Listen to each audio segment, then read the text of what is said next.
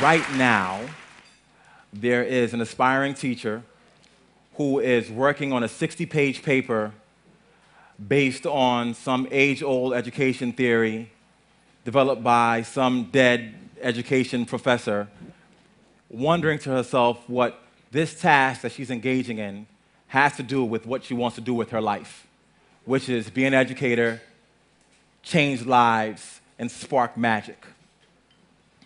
Right now, there is an aspiring teacher in a graduate school of education who's watching a professor babble on and on about engagement in the most disengaging way possible. right now, there's a first year teacher at home who is pouring through lesson plans, trying to make sense of standards, who's trying to make sense of how to grade students appropriately, while at the same time saying to herself over and over again, don't smile till November, because that's what she was taught in her teacher education program. Right now, there is a student who is coming up with a way to convince his mom or dad that he's very, very sick and can't make it to school tomorrow.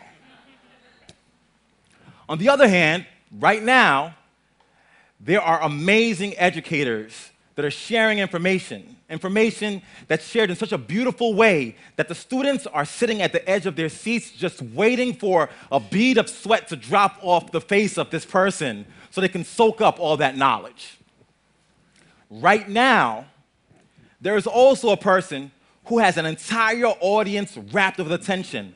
A person that's weaving a powerful narrative about a world that the people who are listening have never imagined or seen before. But if they close their eyes tightly enough, they can envision that world because the storytelling is so compelling.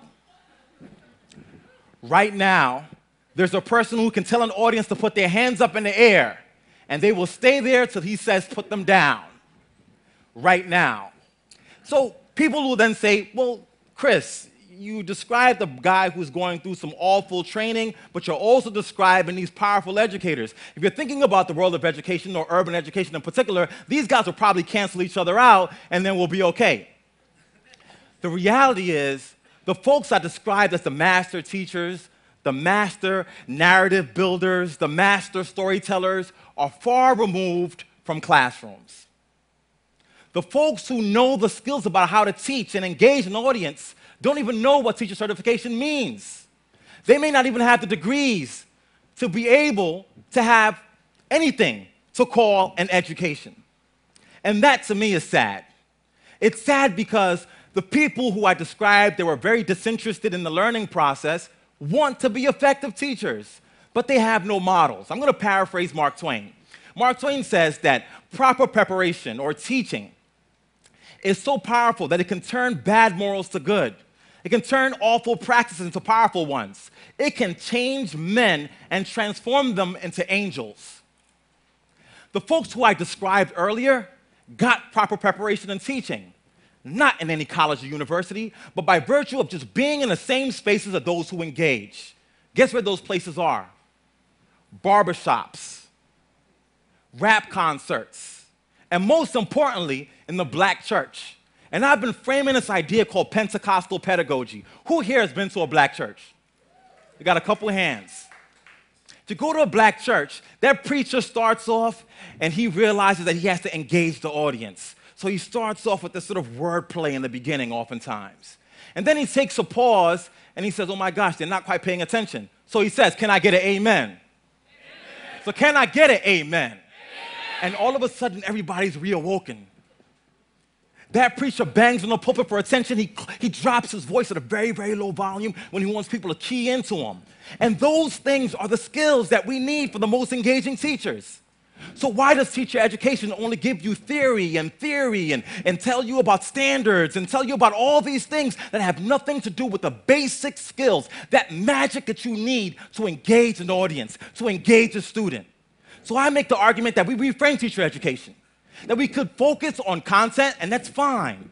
And we can focus on theories, and that's fine. But content and theories with the absence of the magic of teaching and learning means nothing. Now, people oftentimes say, well, magic is just magic. You know, there are teachers who, despite all their challenges, who had those skills, get into those schools and they're able to engage an audience. And, and the administrator walks by and says, wow, he's so good. I wish all my teachers could be that good. And, and, and when they try to describe what that is, they just say he has that magic. But I'm here to tell you that magic can be taught. Magic can be taught.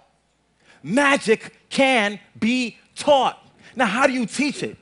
You teach it by allowing people to go into those spaces where the magic is happening. If you want to be an aspiring teacher in urban education, you got to leave the confines of that university and go into the hood. You got to go in there and hang out at the barbershop. You got to attend that black church. And you got to view those folks that, that have the power to engage and just take notes on what they do.